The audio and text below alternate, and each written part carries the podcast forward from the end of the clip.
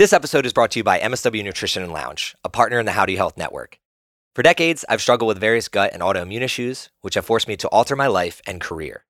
Within the last year, though, after undergoing numerous blood tests, I've discovered that a majority of my health problems, they've been linked to vitamin and mineral deficiencies. Because I am now able to see what I was deficient in, I can also supplement against those deficiencies with the proper daily vitamins and minerals, as well as receive weekly IVs that are specific to my needs.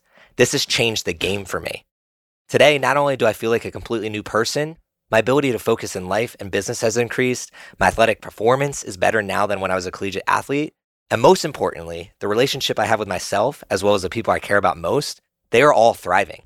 And I'd love for you to feel the same way. So, no matter where you are at in your health journey, whether it is scheduling your blood work or supplementing for your health needs, the beautiful part is the community at MSW and Howdy Health, they will listen to you and help you figure out the best path for you. So go to howdoyouhealth.com and use code THRIVE15 for 15% off all products and services. What's up? My name is CJ Finley, and this is the Thrive on Life podcast. I started a brand called Thrive on Life to help other mission based people, brands, and businesses thrive. Each week, we interview people on topics of business, health, relationships, mindset, and much more to help us thrive in all areas of life. If the messages in this podcast resonate with you, but you're still feeling a little bit stuck in actually implementing these ideas, I'd love to help you on a more personalized level or connect you with somebody that can. So please reach out. Also, if you've got a friend who you know could benefit from hearing this episode, please share the love with them. My goal is always to spread positive impact through the sharing of knowledge, and I would be honored if you could help me achieve this goal. Today's episode is an end of year conversation with one of my best friends and business partners, Noah Heisman. This is Noah's first full year in Austin, so we reflect on how he feels about the ATX, what his advice would be to anyone considering moving to a new city, how he plans to launch his new book, and how the idea for our mobile sauna business came about. As always, Noah is full of wisdom that you can apply to your own life, so I'm excited for you to hear it and take action as you go into 2022. So let's feed the flame and jump into the combo with Noah Heisman. What is up, Thrive fam? My name is CJ Finley, and I just want to thank you for tuning in to another episode of the Thrive on Life podcast. If you are listening to this near Christmas, I think this is going to be releasing two days before Christmas. If I have my dates right, I just want to say I am very grateful for you and everybody else out in the world who is choosing to better themselves as we approach another year. And today, somebody that inspires me to do that each and every day He's one of my best friends here in Austin, Texas, and I wanted to have him on the end of this year, going into the new year, because we started a couple projects this year, and just like always, I get a lot of questions of like, "Oh, you're doing all these different things, and what the hell are you doing?" So I'm going to put him on the spot so he could clarify a little bit about what we're doing. Please welcome to the show once again, my buddy Noah. How are you today? Thank you again, CJ, for having me on. It's always fun it's always so strange because uh, you know I see you dang near every day, but there's something about the space that gets open when you're in a podcast that you just kind of cross territory that you don't normally cross in ordinary everyday conversation. So it's great to be here, fun to be here, weird to be here. As I sit here in the middle of December, about two weeks out from my one year anniversary, here in this blessed town, this bastion of hope and light that is Austin, Texas. Do we have a dictionary? No, I loved every second of it. And I can't believe it's already been a year. I can honestly say that this year has been one of the most fulfilling I've ever lived. And you are no small part of that. Austin community also can't thank everybody enough. And I think it's honestly worth just spending like a couple minutes talking about what it is about Austin that makes it so special. And I'm and I'm curious, I don't know that I've ever actually heard the story as you tell it of the growth or changes that you witnessed in yourself when you moved here? That's a great question. But before I answer that, you dog. What is the shirt that you're wearing? What do you call that? Because for those that aren't watching on YouTube, he's making me look like trash right now. You're always dressed so well, and it's just like it's one of the things I look up to you for. Is like I need to Erin If I'm with Erin, she's got me. She can she can help me out. But everybody else knows me. I'm, I'm typically I'm colorblind. I'm wearing black or I'm wearing shorts, which I'm doing right here. But I need to know the name of that thing because I don't even. Is that a jacket or a pullover or a turtleneck? So like, I, I, I actually I'm like channeling my Eric uh, Hinman, my inner Eric Hinman yeah. with this. Shout out, Eric. Love you. And I don't even know. This is like a little hybrid. So I got the V-neck underneath. It's both good life. It's like kind of a I need to bomber. feel this thing. It's so comfy. It's kind. Of, it's like kind of a bomber, kind of a button-up, kind of a jacket. It's like this weird hybrid. I like it. I've worn it more times than I've washed it. I'll say that. Okay, next subject. I, I feel like I do that with everything, especially like here in Austin, the amount of sweat you pour when you're in Texas. You can get away a little bit with just we rocking your clothes a little bit more often than you than you wash them. Just uh, yeah, be careful. Make sure you smell them before you. Today we were gonna riff clearly, but I will dig into this question. Yeah, what changes have I had to make when I came to Austin? not not what changes you made. What changes did you like feel within yourself? I think the biggest thing that I've felt within myself is understanding who I am and how to communicate that to the world. And I think the reason that I'm always striving to figure out more so who I am, and I think it's a never ending journey. But before I came here, I was seeking that person. And I don't mean the person that you look up to or mentors or anything like that. I mean, I was seeking the person who I thought I was meant to become. And I just never felt like anywhere else felt right. And when I got here, ultimately, it's just sitting around the people that were also asking themselves that question. And I think if I'm to dive deeper into why that happens here more than anywhere else, it's because a lot of people here don't care what job you have, industry you're in.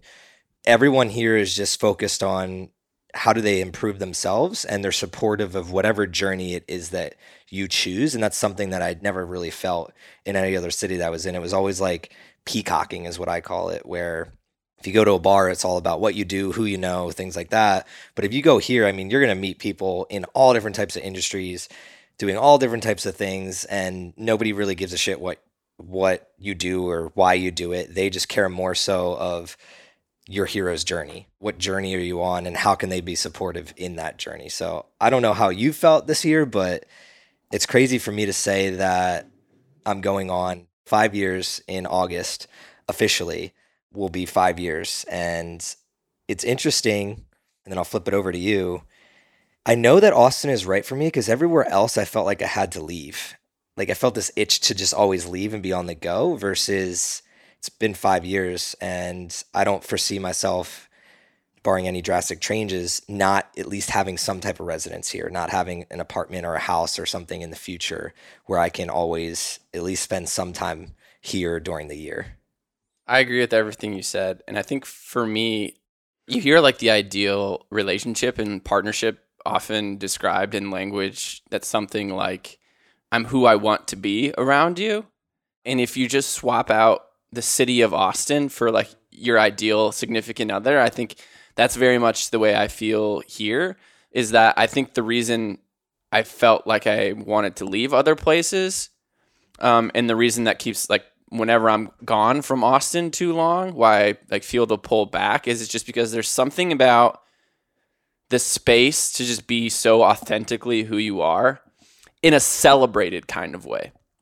Like in other places, it's not that you can't be who you are, but who you authentically are, the way that it's celebrated by the people you're surrounded with in Austin is unlike anywhere I've ever met. And I think it's related to, you know, sometimes you hear this concept that the only people that are critiquing you, they're not the people that are like doing things. They're not the people that are above you, like on their own journey.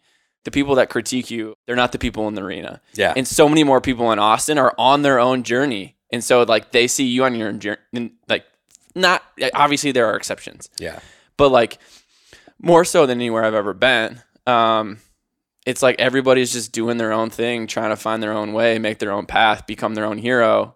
And so it's like they're not worried about critiquing what you're doing. Like their don't have energy, time. exactly. Yeah. They don't have time. They're too busy doing their own thing, trying to create their own thing. And so it's just this really cool environment that the best way I can describe it is it's just like Austin feels like the place you come when you want to establish a relationship with who you want to become and like who you can become. That's a so this is a great segue. When I came here, I didn't really know much about it. We were looking at here off of a gut feeling that I had when I took Erin on our first date, like in 2015. She was living in Houston, I was living in Nashville, and we took a trip here. And when we took a trip here, I just like was like, this is a cool town. And when she applied to grad school, Austin was one of the schools on our list. mainly because again, it's a cool town and it was in-state tuition. That's kind of like what I was looking at. Is like, let's go somewhere that's ranked in the top 20, in-state tuition, and it's a dope city. Like that was kind of my thought process there. I had never done the research of what it really provided and what it actually helped me grow into.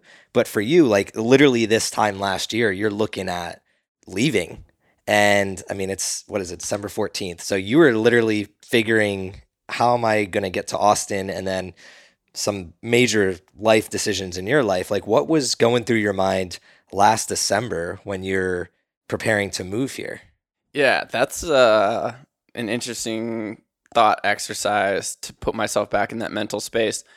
When I first came down here, it was sort of the plot and plan was to only come down here for a month to stay with a buddy from law school but I think in my heart of hearts, kind of deep down, I think I sensed that it wasn't just going to be a month. So even though on paper the plan was a month, I think I knew something in me knew that like it was probably going to end up being more than that, longer than that. But before I came down, honestly, it, it's even hard to put myself in that mental space because at that time it was only like three months, three or four months into when I'd started the gym in Minneapolis. And I remember actually the biggest kind of source of anxiety for me was I had just started this concept with my business partner Luis, who you met like four months ago, going back to a year. And we had sort of got the sauna in place and we're starting to get all these pieces in place. And then I felt the tug to Austin, and it's like, well, crap. Like, I like I don't want to abandon Luis and like the gym, but this feels like where I need to go and like what I need to do. And so in my head, I'm like, well, okay, I'll go down there, but then I'll probably at some point still come back because I fell in love with Embrace North, the gym, the concept, the community, all that stuff. And so honestly, I was a little uncertain uh, last December where it was like, this feels right. It feels like I'm going somewhere I'm called to go, but at the same time, there was a lot of anxiety and uncertainty, and I was still a little skeptical about what the future held for me because the last thing I wanted to do was like I had just pulled the trigger on starting this thing, doing this thing I'd always wanted to do, and then I was leaving. and so it was like I, I feel I like you're meant to be in Austin with that type of mindset, though. yeah, like, I know, I know, but yeah, and so it was strange coming down here. But then, obviously, the first thing I do is I go to Squatch, and it felt like I was back home. It felt like I was back at Embrace North. It just felt like the Texas version of what we were trying to build in Minneapolis. And so it just immediately sort of opened my mind up to this possibility of, oh, maybe there's a way to do this where it kind of opens a, a gateway to like everything can feed off of each other, where it can all grow. It doesn't have to be a this, that, in either or. It can be an and. And so once I just kind of like opened myself up to that possibility and started having conversations, then it became a super exciting thing and just opened the line of communication with Luis kind of throughout the process and was like, hey, this is where my head's at. This is what I'm thinking. And then we actually, some of the model from like Squatch, I remember when I first got down here, I remember calling him and being like, hey, they have this open gym model down here. I think we should switch our gym to that. It's more of an open gym kind of structure and we just got to talking about kind of how Squatch was doing things and what pieces of Squatch I thought they could incorporate up there. And so it just turned into this cool thing. Like I was so worried about it when I first before I moved down here, and then it turned out to be an amazing thing. I think for both because then on the flip side, also I talked to Jason about things we're doing up at Embrace North that I thought could be done down at Squatch and like things that could change. And so there was that source of anxiety, and then also there was some uncertainty with how it was going to work with my law firm up in Minneapolis because at that point it was sort of uncharted waters for an associate to go work remote outside of Minneapolis. And so I didn't know how that was going to be received. And that was a little scary. Again, it was just uncertainty, but I can honestly say through exposing myself to like Naval Ravikant and then Tim Ferriss, but and then like writing through their concepts, it helped me get to this place with this reminder every day. I slowly like turned the tide of my mind to get around sort of the fear, the fear of going there and what that was going to mean for my job and just sort of recast it and reframed it in my head. But it was a gradual process. It didn't just happen overnight. It was like if you're gonna like dye something a certain color, you gotta like constantly dip it in that thing for it to be permanent. And so it was like I was like that's what writing was for me is just a constantly sort of dyeing my mind with these new way of thinking that got me to wrap my head around this idea that like you know what? This is where you feel called to go. Like go and you figure it out. And like worst case scenario they fire you which like could end up being the best thing that ever happened to you and so I just slowly started to make my way towards that conclusion. And, and it was like through, like I said, like through like Tim Ferriss and Naval Ravikant. And it actually reminds me of a story from Stoicism that was like super meaningful for me. And it's like the origins of it actually. So Zeno of Citium is the guy who started Stoicism. And as like the legend goes, he was somebody that harvested sort of purple dye. I can't remember if I talked about this on the last podcast, but I don't think so. I haven't heard you talk about that. Okay. Uh, so there was this ancient practice back then of like purple dye was used on the royal robes, like the king's robes. It was extracted from these shellfish, and it would be an excruciating process where you'd have to do like a thousand shellfish just for a gram of this purple dye. But it was lucrative, so it like made a ton of money because it was used on these royal robes. Zeno of Citium, he was engaged in this practice in this artistry of extracting this purple dye from these shellfish. And one time he sort of had a reserve of purple dye on his ship when he was hit with a storm and shipwrecked. And he watched as his entire fortune sank to the bottom of the sea. And he washed up to the shores close to Athens. And obviously, he was distraught, didn't know what to do. Like this thing he had spent so much time doing, his fortune was gone. It's like the equivalent of having a Bitcoin wallet and like losing the key. And it's like just like all of this money he had on a ship and it sank to the sea because of a storm.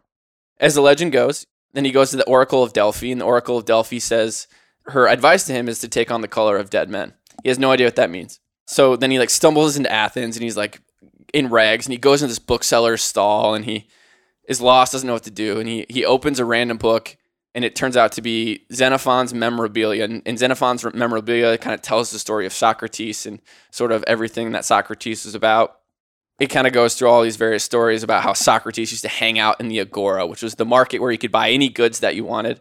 And he used to do that simply to remind himself how many things in the world existed that he did not need. And so it just tells all of these stories of Socrates' virtue. And at that point, he keeps reading all these stories about Socrates, and he realized immediately what the Oracle of Delphi meant, which he said to take on the color of dead men. What she meant was that instead of chasing this purple dye, taking on the color of this dye, purple dye, it was to learn from these exemplars in philosophy, these virtuous people, sort of follow in their footsteps. So then he asked a bookseller, he's like, Where can I find a person like this? And at that time, there was this Crates of Thebes was a cynic. He was walking past the bookseller's stall, and the bookseller is like, um, Well, where you can find a man is uh, like follow that guy. So then he became a student of this Crates or Crates. I'm not actually not even sure I say his name. He became a student of him for like 10 years before starting his own. And his own was Stoicism. And so it's this idea that like his most profitable venture started with a shipwreck, the day he lost his fortune. And so I started thinking about it the same way of like, what if my most profitable journey starts the day I lose my fortune? Starts the day I lose my comfort. And I thought about that in the context of my job and I came to believe it, to be honest, because it was like, I even knew at then I had this sense that it was taking too much of me from the things I was passionate about, but I just couldn't get myself to willingly let go of. And so part of me was like, kind of hoping that they would fire me. That's an interesting thing because that's the easy way out. When someone makes a decision for you, it's almost easier than when you have 100%. a lot of good decisions. And it goes into really at the end of the day, worry holds your imagination prisoner if we worry, it causes us to focus so much energy on what if scenarios rather than using our imagination for the good side of things. And a great example for you is if you're using your imagination to say, I can become an author, I can write a book. Imagine me speaking on stage and and inspiring other people to do the same thing that I've done where will my life be if I choose that path and if I would choose to work towards that path every single day? Rather, what happens is the worry keeps you from even thinking about that, and therefore you're going to stay stagnant. And one thing that I was talking about the other day uh, with somebody was I had a pretty good analogy where imagine like Pinocchio, you're on these sticks and yarn that holds you up. Well, if you have all these things pulling you in so many different directions, all these worries. What if I get fired? What if I don't have enough money? What if this happens and I won't have a home? What if my girlfriend dumps me? All these different things, you literally are forced to stay stagnant because think about it. If you're visualizing this or if you're watching me right now, when you have all these strings pulling you in their own direction in 360 degrees, you have nowhere to go. Versus if you start cutting away things, and that's where if the job fires you, it gets cut away, and then you're just like, well, now I'll figure it out.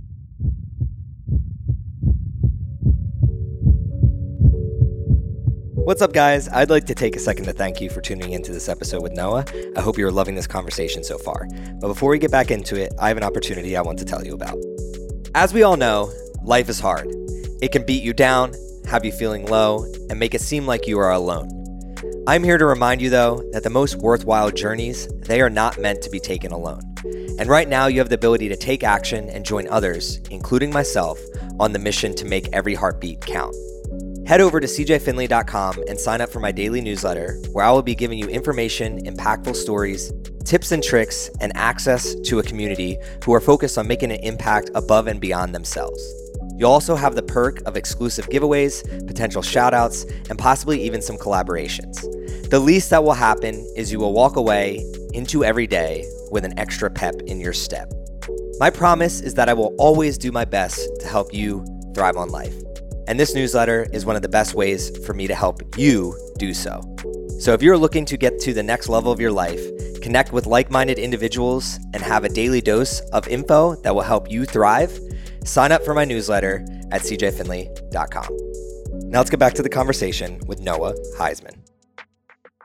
It's funny you mentioned Tim Ferriss and Naval, like, and your story is interesting because it's it's highly relatable to me and that's why I wanted to ask you that mindset that you were in prior to like jumping here because I have done the same thing. Like when I moved from Nashville, I was working at a job and instead of like saying, Hey, I'm leaving or I'm moving, I literally just moved and then emailed them saying, Hey, I moved to Nashville. I'm not paying double rent anymore. Yeah. I mean, I moved from Nashville to Houston. I'm not paying double rent anymore.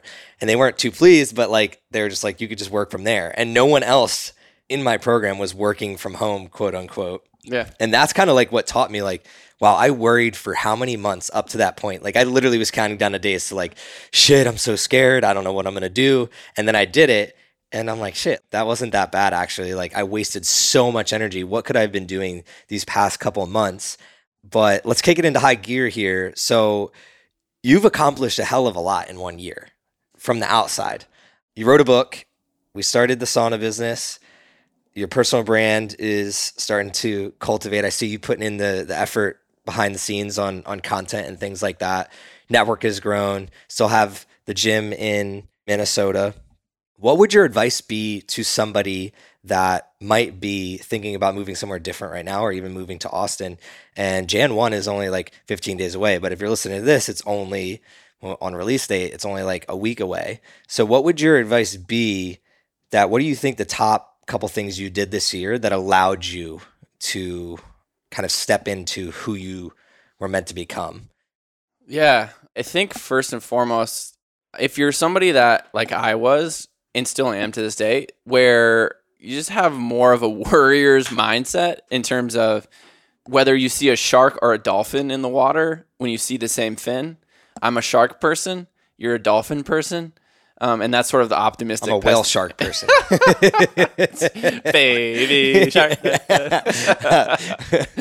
Um, Sidebar. yeah. No, but especially if you're that type of person where you find fears or uncertainties or worries getting in the way, find yourself coming up with or creating reasons why it can't happen, then I would ask you to ask yourself the question, why can't it happen?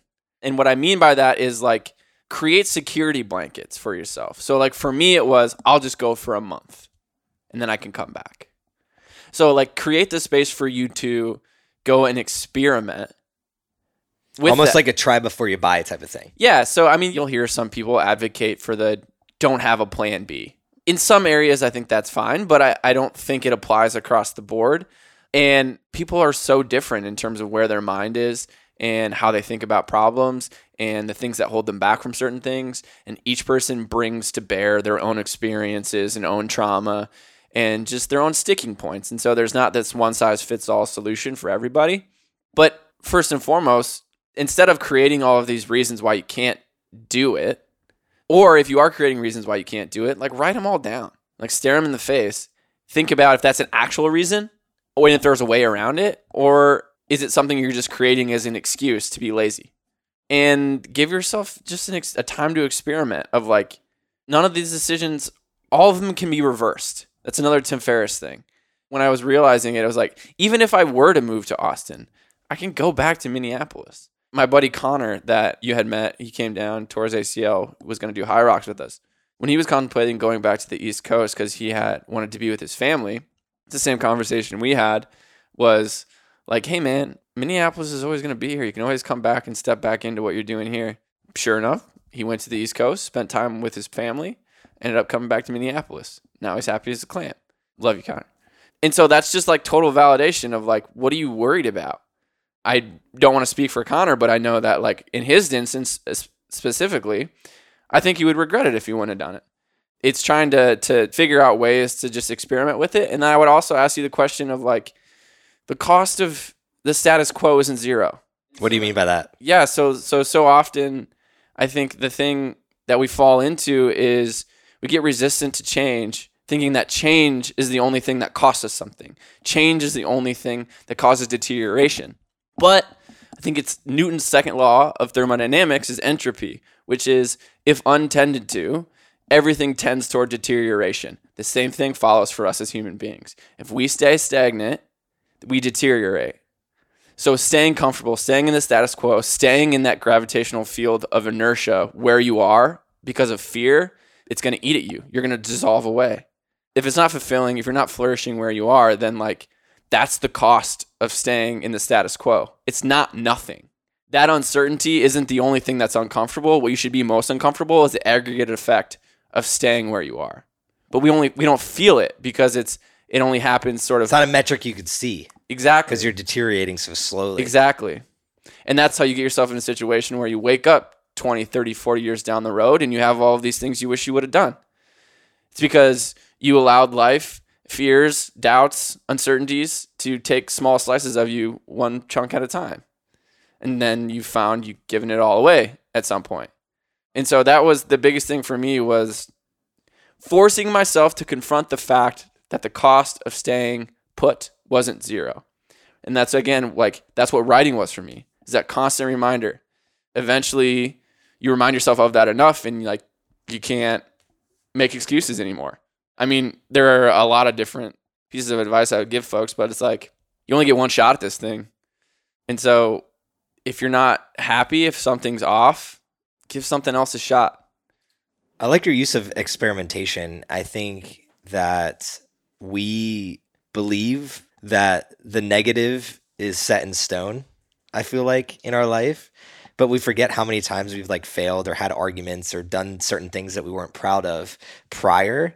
But when we're thinking future thinking, I've caught myself in the past and then people that I've been around, like that whatever negative occurrence would happen, say you get fired from your job. Like I've been laid off before.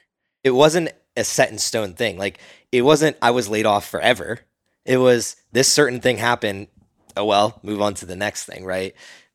Now, it could be your job. Again, it could be your relationship. It could be any numerous amounts of things.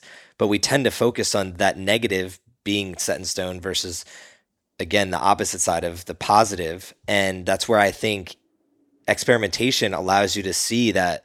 I think expectation is what really hurts people. If you go in expecting, oh, I'm only here for a month, you surprise yourself and say, you know what, this is actually great. I'm going to keep staying here rather than if you would set the expectation of I'm going to move there right off the bat for a year, then it feels like you have to prove to yourself like this is the right spot because I'd already set that expectation of staying here. So the experimentation I feel like should take the word of expectation and that gives you the the ability to kind of be malleable and experiment with your life rather than have all these lofty expectations. And it kind of made me think about it because like I've noticed that that fear is really predicated and stems in people that are high achievers. And the people that are on the opposite end of the spectrum that maybe it's tough for me to speak to because like I'm a high achiever, but just see life in a different light where they just naturally wake up and they feel enough. How much of feeling enough has kind of transitioned over the past couple years for you? Because for me, that was another thing. I think back to Austin. When I got here, and I'm relating this thread back to what you were talking about earlier where you could feel like you're yourself here and the question of what change did I feel the most and that's where here like is when I got my full tattoo sleeve like that purposely happened here in Austin Texas because before then I always knew this is who I am and this is what I want to do. I want to wear no shoes, shorts and a t-shirt every day and that's my that's what I want my my suit to be. Yet I found myself in Houston wearing a suit all day, every day, driving a Lexus that I didn't give a shit about, doing a sales job that I hated. Like, why was I doing that? And I think a lot of it stemmed from I didn't feel like I was enough. So I was trying to prove to outsiders that I was enough. And once I moved here, I started realizing that no one here gives a shit and that all I have to do is prove to myself that I'm enough, which is just wake up every day and ask myself, well, let me experiment with the different modalities that I have in my life, which is new projects, new people, new ways of living, meditating in the morning versus reading versus writing versus doing all these different things, experimenting. So I love that you used that word. But where in your life did you maybe not feel enough and that kind of caused you to fear in the first place? One thing just to close a loop on something you said at the very beginning of what you were just saying there uh, in response to my when I was talking about advice for people leaving. For the high achiever person, I also think it's it's this idea of allowing failure back into your life because as like a high achiever as as somebody that knows success and has been validated based on success and has come to define ourselves by our ability to outwork and win and sort of be near the top of that mountain become really easy to insulate ourselves without even knowing it from failure. And when I say failure, again, to your point, failure is never permanent. It's only ever temporary. And so when I when I use the word failure, I'm simply talking about to be humbled, to put yourself in arenas where somebody is better than you, to expose your ideas to criticism. All of those things I think fall under failure. They're not failures per se, but like for me to write something that's less than what it could be is in some in like it gets criticized, right? Like that is a failure of sorts. And so I just I wanted to make sure I added that piece in, but it kind of bleeds over a little bit, I guess, into the topic of enoughness. And again, for high achievers, the thing that I think we all struggle and run up against is we sort of are fed this carrot that reinforces this identity that is our ability to out hustle, outwork, achieve, win, all of these things and then we come to think that that is the thing that gives us our worth. And so our identity is sort of built on that as lured in by people that have continued to clap for those pieces of us. Like that high achieving thing whether for me it was good grades or captain the football team or touchdowns or goals or billing the most hours in my firm like it all stacks on top of each other. And we sort of at each step of the way get our identity reinforced of like oh this is the thing that people are going to love me for. And then we start to convince ourselves that if we removed ourselves from those things, then people aren't going to love us. Like we start to think that that's the condition of what it means to be enough, that we have to do those things to be enough. And this is where, on our first time I was on the podcast, I think I talked about my mindset for last year was this devotion to the daimon, D A I M O N, that being sort of the Greek inner spirit assigned to us at birth that is representative of like your higher self that's calling to you. And so it was this idea, and I think I, we talked about Socrates and how he used to listen to this internal oracle, and that's how he would determine the things he would and would not do. He would listen to that voice in him, that that daemon. And so that was my word last year, and it was a great year. And now building on that, if you were to ask me the question, who do you want to be in 2022? My answer is me, capital M, me and because I've just become so convinced, even in writing this book, that we're all on this journey toward authenticity. Going back to what you talked about with Pinocchio, there are many different strings. It's not just fear, doubt, uncertainties, right? But it's also the beliefs of our parents, the beliefs of society, like everything that pulls us in a direction that is anywhere but us. All of these things have been attached to us as we come into the world sort of at the widest part of the hourglass, pure potential, and just every, the world at our fingertips. And then we're run through sort of the assembly line of society and we come to the narrowest part of the filter where we feel like we're suffocated because we've been shaped into this being to be a productive member of society. We have to fit in this box.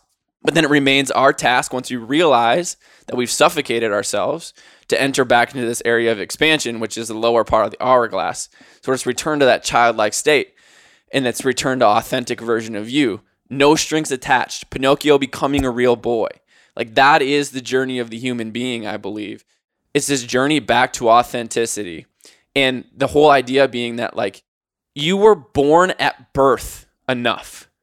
Something deemed you worthy to give you a heartbeat and a head and a body that works. So you are and forever will be enough. You were born that way. You can never lose it.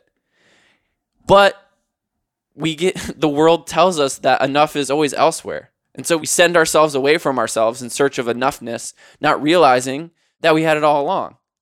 I dedicated a lot of last year to removing as many of the strings as possible, a big one being um, leaving my law firm at the end of November, which is why that step was so meaningful for me. Simply because it was me proving to myself that I did truly care about this journey back to myself as much as I said I did. It was proving that with my actions to myself.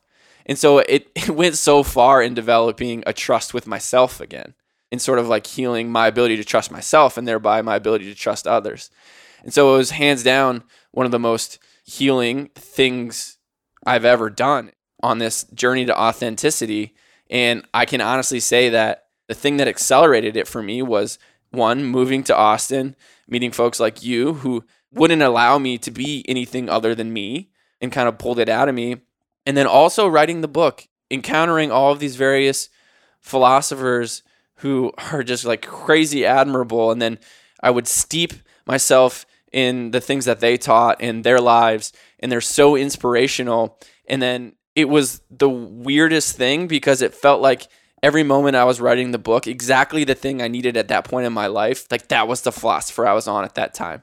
And it sort of all built up to this situation where the skies cleared and then I just had this sense of I knew exactly where I'm supposed to go, exactly what I'm supposed to do. That's why this next year is like, okay, my intention is to be me. And that's not I'm not saying that trying to say that in like the selfish way where it's totally self-centered, but the idea is that I make myself authentic, you make yourself authentic, and then all of the sudden it's like the tree that reaches with branches. Like we're all branches that reach to a unique space of the universe. And if we all tried to be the same or think the same, then we never venture far from the trunk. But the more we actualize ourselves, the more different we actually get, the more unique we actually get. And that sort of paints the night sky with all these various stars that wouldn't exist um, unless we like fully realize our unique being. And so that's this like populating the universe with our light is sort of this mission I'm on to do myself and help others do is to bring all the stars back into the night sky. One thing that helps me is just like how small you actually are. So we're talking about enough, right? And that always makes me think of enough for what? I'm always trying my best. I don't like the word try, doing my best to find the root of things. It's just my nature. And when I think about enough and I think about how not feeling like enough causes a lot of pain and discomfort and fears in people, it makes me then ask the question of what is enough like in in this world like there's no tangible metric that has ever been enough every person you're talking about philosophers right you know of them but i don't know who the hell you're talking about so that person is enough to you, but I don't even know who they are. So were they enough? That's the thing that is like you can do so much in your life and you're still going to be forgotten about.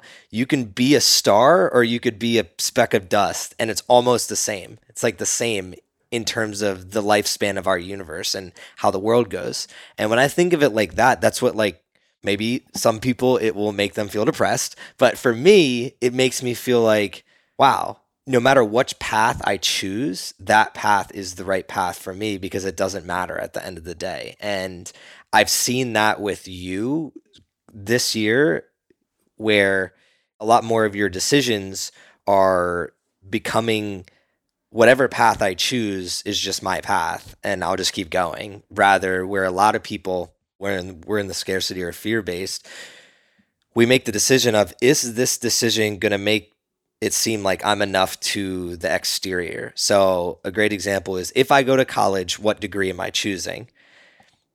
Say you're a student right now about to attend college or you're about to get a new job are you asking yourself, is this the job title I want? Is this the career I want? Is this the company I want to work for? Or it, does this thought creep in your head? What will it sound like when I tell other people that this is what I'm doing, or this is where I'm going, or this is why I'm going there? And I'm telling you, nine out of 10 times, most people go towards the latter of when they're scrolling through Google, they don't even know themselves well enough because they don't even think they're enough to choose to say fuck it i'm going to quit my job and write my book and and do these things that only i can do. Only i can do that. So i love how you kind of put that there and also talked about how the philosophers at any given moment it seemed like were fulfilling an idea that you needed in your own life. And that's why i'm a big believer in reading because that just seems to like work all the time. Like no matter where you're at in your life no matter whether it's you like philosophy or you like health, whatever you're reading about just seems to hit you at that right moment. It's also another big reason that I like making content because it seems like anytime that I'm creating content, I have some new idea that just came out of nowhere, fell in my lap. And as somebody that writes a newsletter every morning, one of the questions I get asked the most is like, how do you just like come up with these ideas? Like, because this is how I go through the process. I literally wake up and I don't have the idea until I sit down to write. And people will ask me, how do you do that? And a lot of it is just either a book or a piece of content. Sometimes it's, I have Naval's book, uh, The Almanac of Naval Ravikant, right by me. I'll literally just open a page and say, whatever page I open to, that's the topic that I'm meant to write on today. And I'll just riff off that. Or I used to do this on my main Thrive page, but I've been slacking lately. Is all I was posting on stories was motivational stuff for a long time and it was because i was searching for that idea and the first like five ideas all seemed to be like wow this is like what i need to write about. Or the last thing is i'll listen to motivational podcasts or something like that. They have philosopher podcasts stoic podcasts 10 minute like motivational stuff. So i have this process where that's my process and the reason i'm saying this to everybody that's listening is we're talking about being enough and me and Noah are sitting in a room right now. The only thing we've done to this room is really paint the walls green. Shout out Mike Lehman Jelly for helping us do that. We had all these ideas for this apartment and all these things that we were going to do. But I think what ended up happening was we realized what was enough, uh, like just to to help us get to this next phase. And in terms of my podcast, in terms of my writing, another thing that Austin has done is allowed me to feel like my process was enough. I didn't need to, even though I'm reading Naval or Tim Ferriss or Ryan Holiday or all these people that have had an impact here in Austin, Texas, Joe Rogan.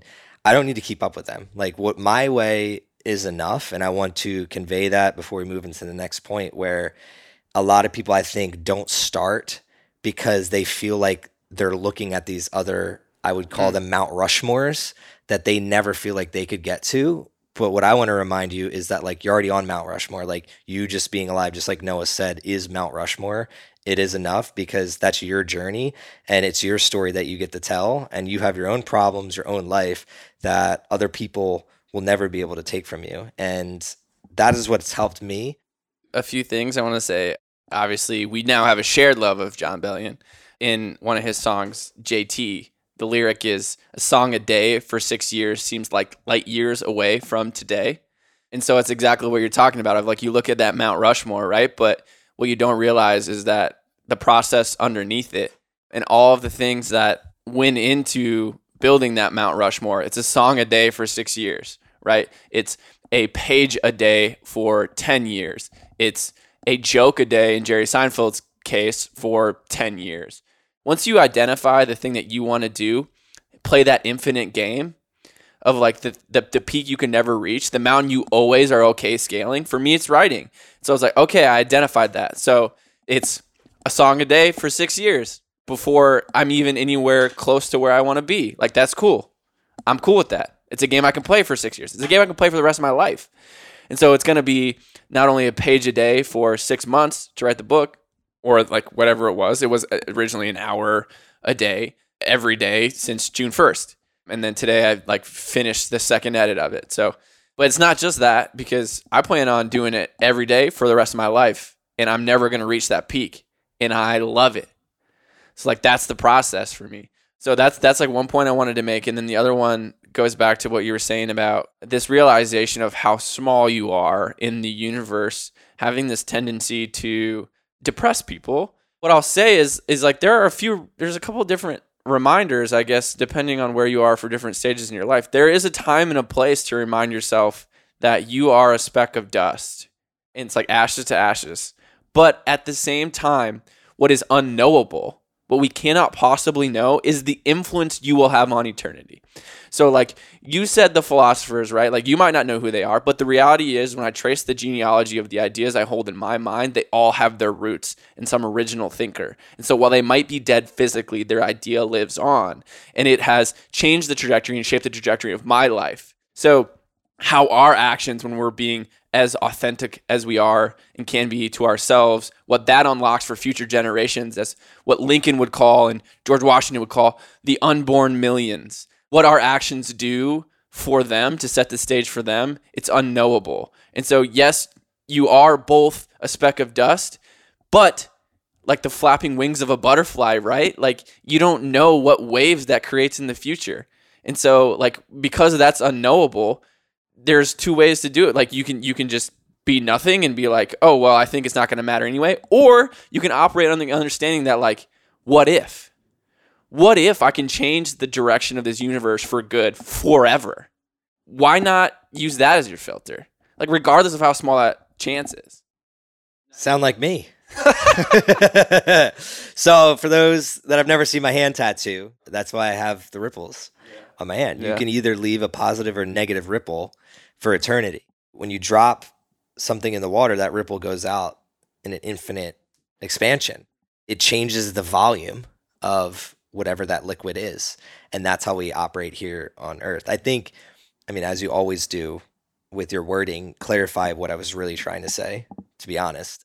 I think more people struggle with they think that every little action that they have is going to matter so much. Yeah. They lean into the ego side of like I hate to bring up jobs again, but it's just like you you think your job cares about you, but if it's a bad quarter, they're gonna drop you like it's hot. Like yeah. if you're paid a lot, like you're gone, you're laid off. They don't care about your family. They're not going to be at your funeral. Like you do not matter. And I think that's where my coaching and consultation leans more into that side of things because I think people overestimate the impact that they're having in the wrong areas. Or like how much their absence would matter.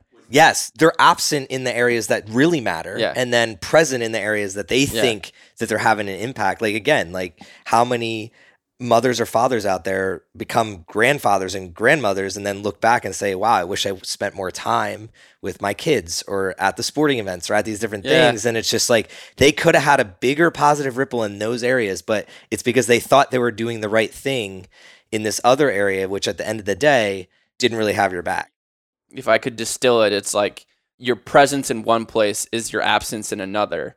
Where is the places you're present causing you to be absent from? I think is a is a good question for people to think about. Because for me, right, it was that's one of the one of the reasons for this break that I'm taking, this for quitting the job, is I'm gonna go home for a few weeks and spend time with family, which is something I told myself I was gonna do for four and a half years, but it was always tomorrow, it was never today.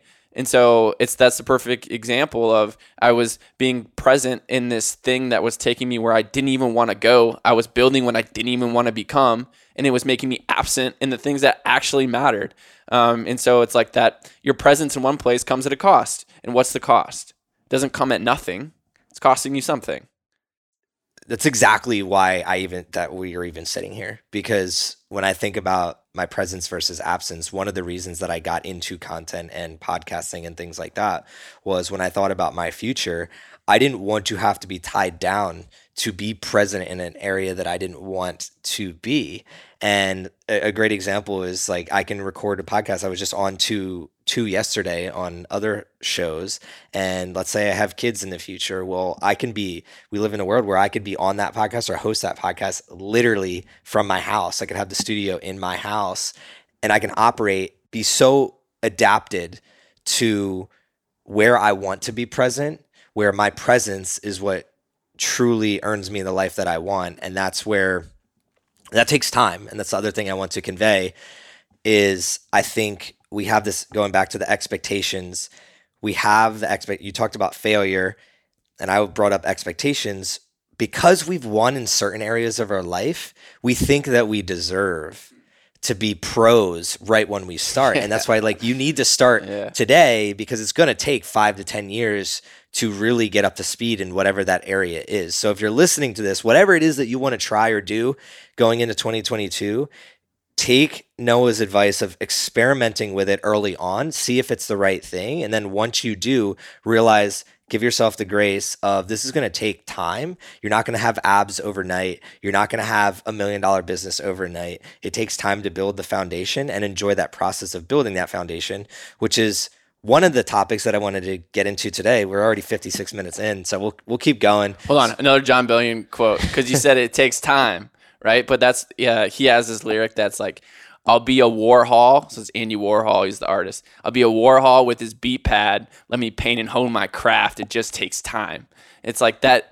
I, that's why I love Jon so much, man. Is he like embedded these philosophical ideas in his songs, and that's why I always just like come back to him. He's my my person where I look to and I'm like, oh, yeah, okay. He is the paragon, the the perfect example to me of somebody that is completely authentically himself and is making the world a better place for it.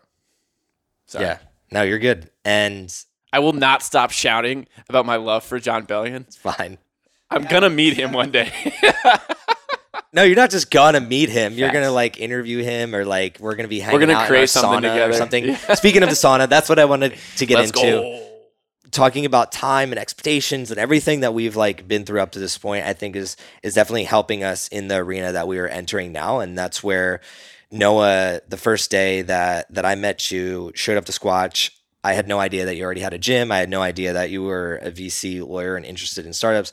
None of that existed in my world except for this guy who showed up to my workout and I was thankful for. But the one thing that that truly connected us is our love for sauna, ice, and modalities that help people kind of become who they truly are in a recovery atmosphere.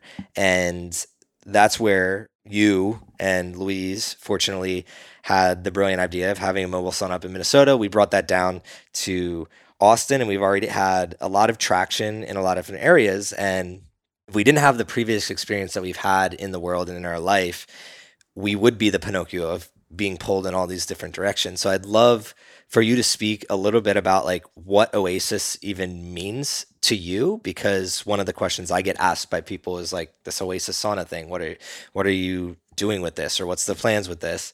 And I'd love to just have a clip or a little bit of an audio of what it means to you because you're the one that came up with that name. I am just the spearhead to get stories out there. That's what I love to do. So you have the floor. Yeah, so I'll start with explaining the name. So it, it's Oasyss, but a little bit of a different or unorthodox spelling. It's it's spelled like the combination of oasis with abyss. So it's O A S Y S S. Oasyss. And my interest in philosophy rears its head there because it's sort of inspired by two statements, one from Marcus Aurelius and one from Nietzsche. The one from Marcus Aurelius is this idea that within you at all times, you have this place that you can go, your head, where you can visit certain ideas, few and fundamental, that can wash away the pains of the world and send you back to the problems that you have to go into.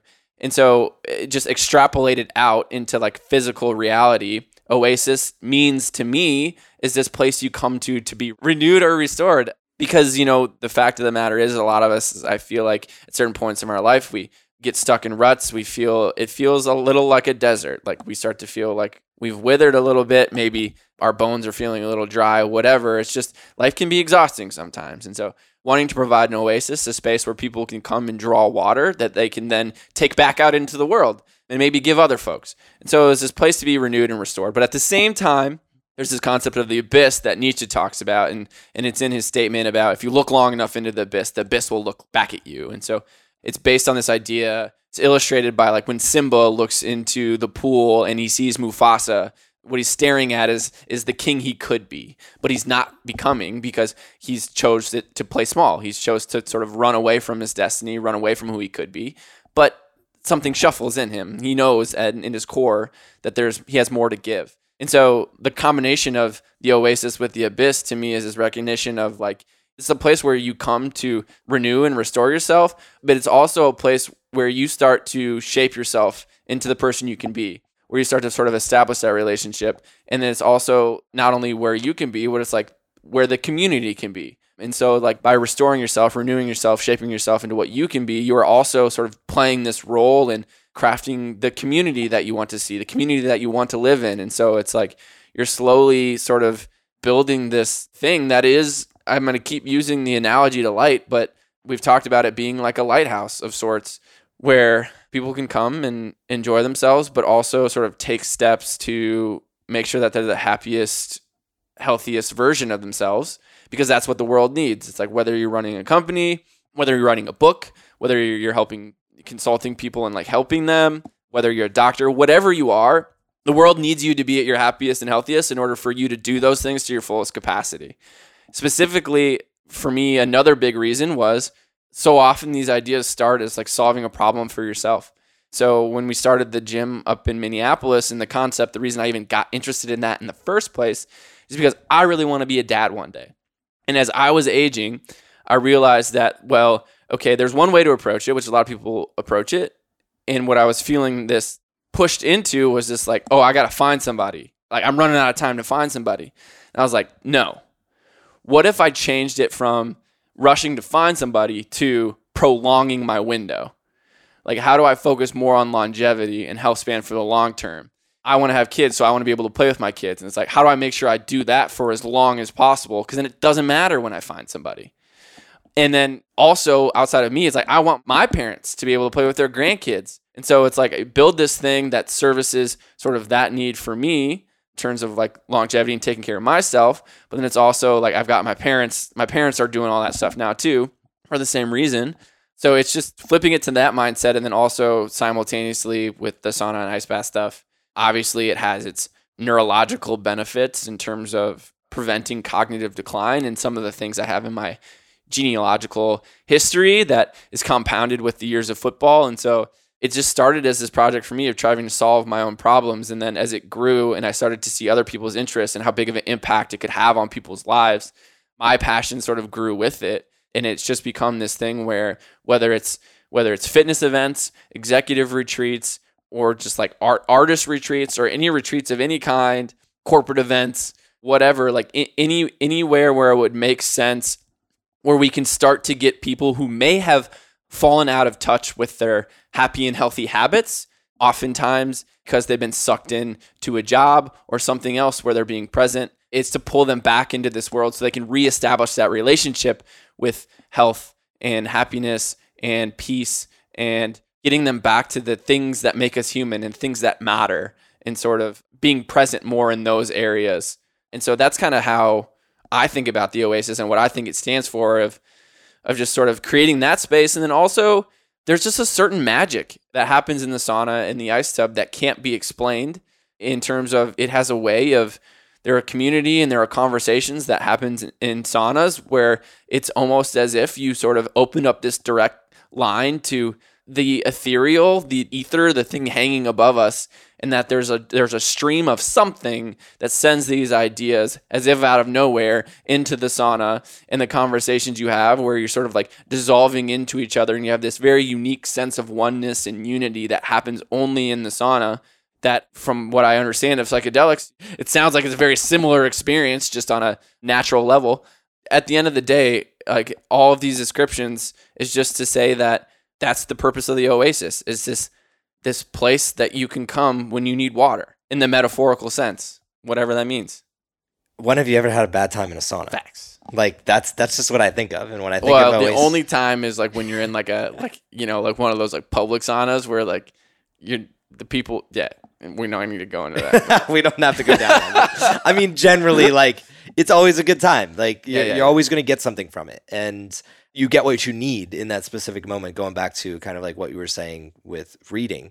Interesting that you said Simba because the way that I think of the sauna and the way that and I don't even think we've talked about this, but the way that I've described it to people is like think of like Africa and the Serengeti. You have all these different animals and they all show up to the same watering hole. Like hmm. that's the sauna to me because I've looked for years of how to connect people in the different spectrums of the world. Like how do you get people to understand each other more because that's how you find peace. If we're at peace, basically happiness is peace in motion. So peace is when you're at peace and people are less stressed, less anxiety, less depressed, they're more likely to find happiness. And that makes the world a better place. So, a lot of that comes with just understanding the people around you and the people in your community.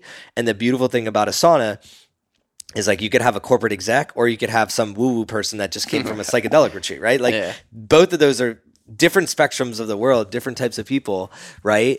But I think for the Oasyss and what the mobility of it allows us to do is lower the barrier to entry to people that wouldn't normally have access to a sauna because it's not like in America, it's not like growing up. I never even heard I, there was a sauna at our YMCA, but I never heard anything about it. that And was the bad experience I was talking like about. in I mean, I used it when I was working out. The wrestlers would use it, like we Yeah. would, but we didn't know like it wasn't like in health class, like go do a son like it's not Yeah. known. So you have to figure it out yourself. And I want to be that educator of making it known and then transfer that over to my lineage and my future kids.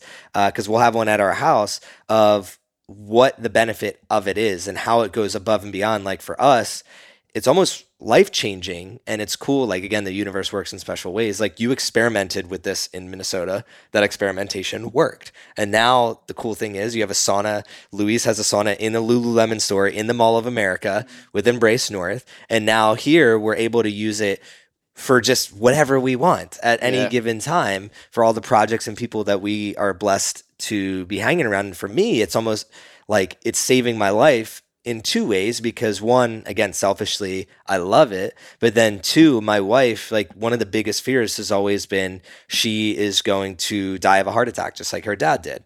And it's been proven, if you look at Nordic countries, that this substantially helps in reducing heart inflammation and heart attack. So if I love this thing and I can get her to love this thing as well, introducing this new modality to recovery, also with community, when you lower your stress, that also helps your heart. It brings a whole new light of like what this actually is capable of. And the second part of it for me is like the ice bath portion where you're getting people to challenge themselves in a way that you don't even need know you need to be challenged. That's how I kind of look at ice baths. Is like I never even knew that I needed this in my life. I did it in college for sports, but it was a way different like environment versus now it's I find myself if I go a week without getting in the ice, it's like weird. Yeah. It's like something. it's a few days for me. If I go a few days, I'm just like, uh, I don't. It's not right. yeah, it's, it's something is missing. Yeah. And I find that it's because mentally, like that, just that three minute little Yeah. challenge will bleed over into every other area of your life. So it's it's pretty cool where everything we talked about kind of has culminated into this one little trailer that we have. And I'm very excited to Yeah. kind of share that with the world as we go into 2022. Before we move on from it, too, I think the other thing, very vital thing that it's come to represent for me is it's like, especially the last few years, it's this idea of criticizing by creating.